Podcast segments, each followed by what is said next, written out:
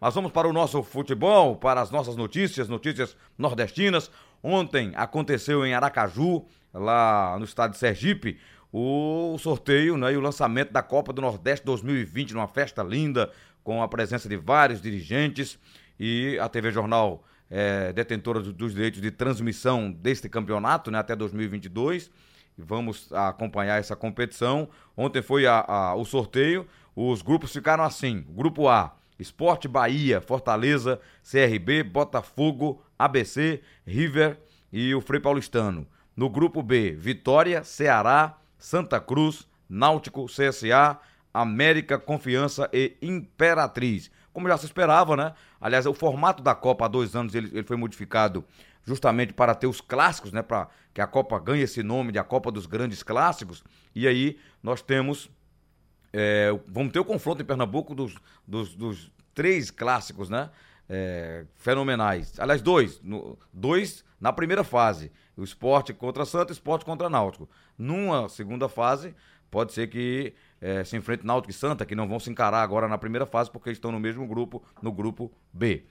Quem esteve lá é, representando a TV Jornal, além da Anne Barreto, que brilhantemente apresentou o sorteio ao lado do Nivaldo Prieto, foi o diretor-geral da TV Jornal, do Sistema Jornal do Comércio, Vladimir Melo, que está com a gente na Supermanhã falando do sorteio, de como foi é, a presença das pessoas nesse evento e também da perspectiva para essa Copa. Bom dia, Vladimir. Bom dia, Marcial, Geraldo e ouvintes da Supermanhã. Bem, o sorteio ontem aqui em Aracaju foi correu tudo bem. Uma festa bonita, bem prestigiada, dirigente dos clubes, das federações estaduais e a própria CBF. Né, o esporte caindo no grupo A e Náutico e Santa no grupo B.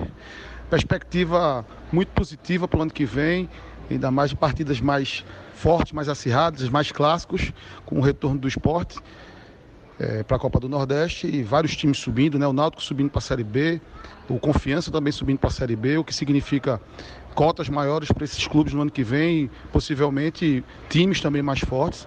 O esporte vem bem na Série B também, então tendência de subir para a Série A e, consequentemente, também reforçar o caixa do clube. Então a gente tem uma expectativa muito grande de bons jogos desde a primeira fase do torneio no ano que vem e a TV Jornal não poderia ficar fora disso.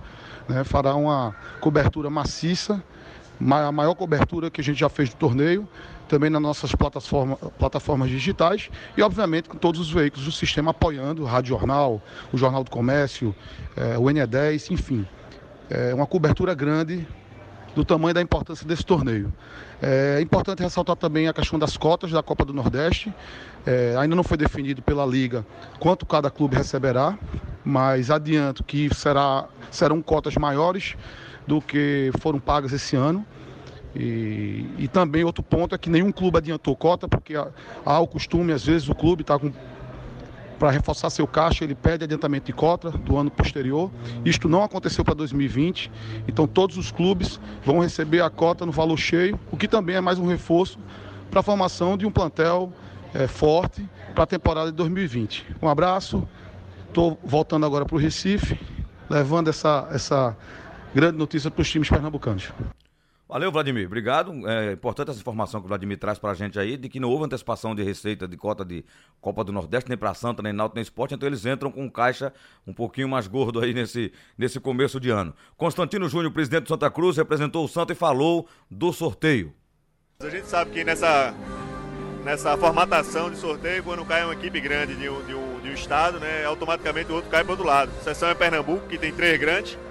Então, no caso, Santa Cruz vai, ter, vai estar ao lado do Náutico, né, concorrendo uma vaga no grupo com o Náutico, mas ao mesmo tempo só jogando um clássico, que é contra o esporte. Então, equilíbrio a palavra da competição. É, são quatro jogos em casa, quatro fora, é saber tirar proveito também do mando de campo, né? E saber jogar fora.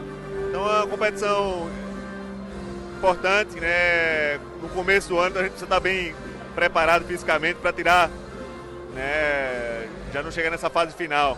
Alguns clubes que vêm de uma série é, superior, eles demoram um pouco mais a voltar, então tem essa. Então acho que o clube tem que começar bem fisicamente, tirar proveito disso. E a gente vai sim entrosando durante a competição. Então fica cascudo o clube como o Santa de tradição, de grandeza, cresce, começando bem, certamente a torcida vai ajudar, vai empurrar.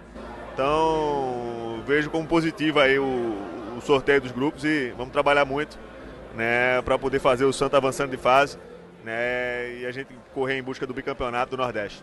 É, são quatro que passam, né, mas clássico na primeira fase não joga, só se casar numa fase mais para frente. Então vamos fazer o nosso, né, buscar a classificação. Ok, ouvimos Constantino Júnior. O Diogo Noronha, vice-presidente de marketing do esporte, foi representante do clube na reunião e no sorteio da Copa do Nordeste. Fala também da participação do esporte. Bom, é, a gente não escolhe adversário, né? A gente simplesmente é sorteado e vai lá e, e enfrenta todos e entra em campo para ganhar todos os jogos que a gente disputa. Mas muito satisfeito com o grupo, é, é, satisfeito com a organização do evento, é impressionante a organização de vocês, da TV, da Liga, de todos é, é realmente uma satisfação estar de volta à Copa do Nordeste. Vamos ter clássico e vamos entrar para jogar duro e, e, ganhar todos os jogos.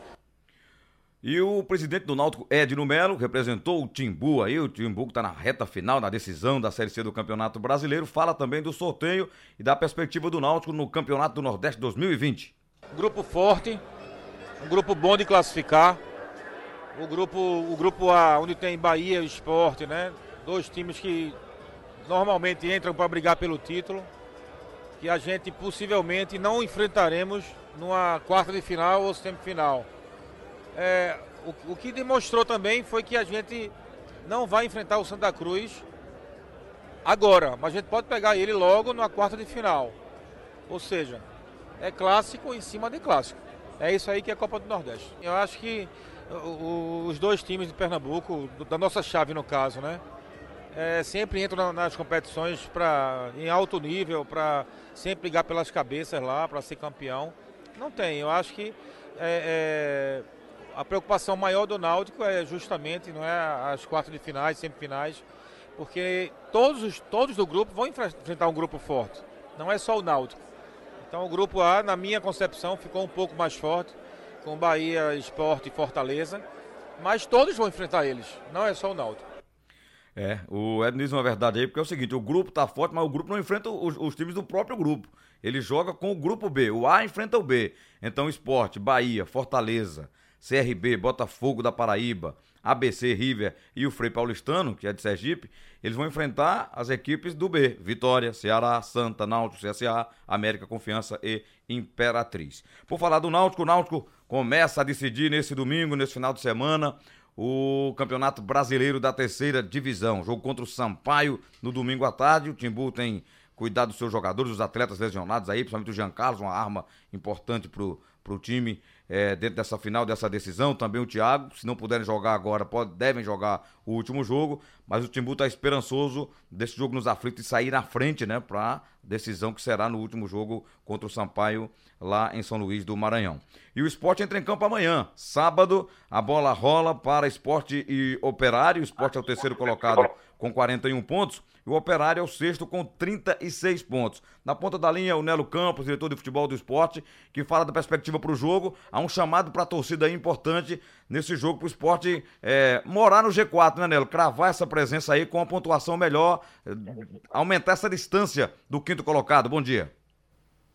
Bom dia, Marcel. Bom dia, grande nação rubro-negra.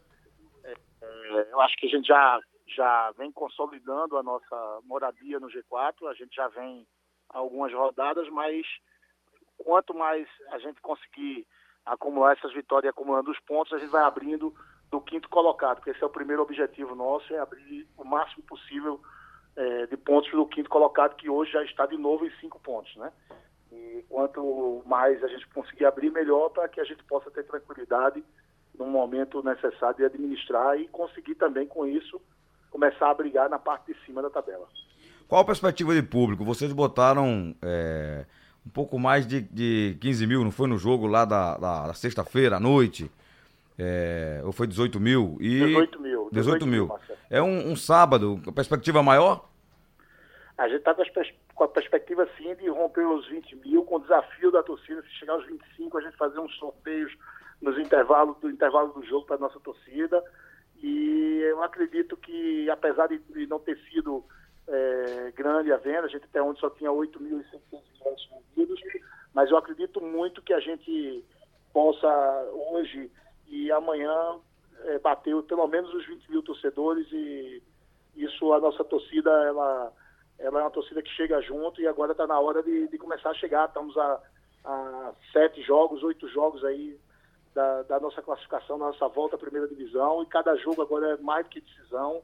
Cada jogo é, é, é importantíssimo a presença dele, a camisa 12.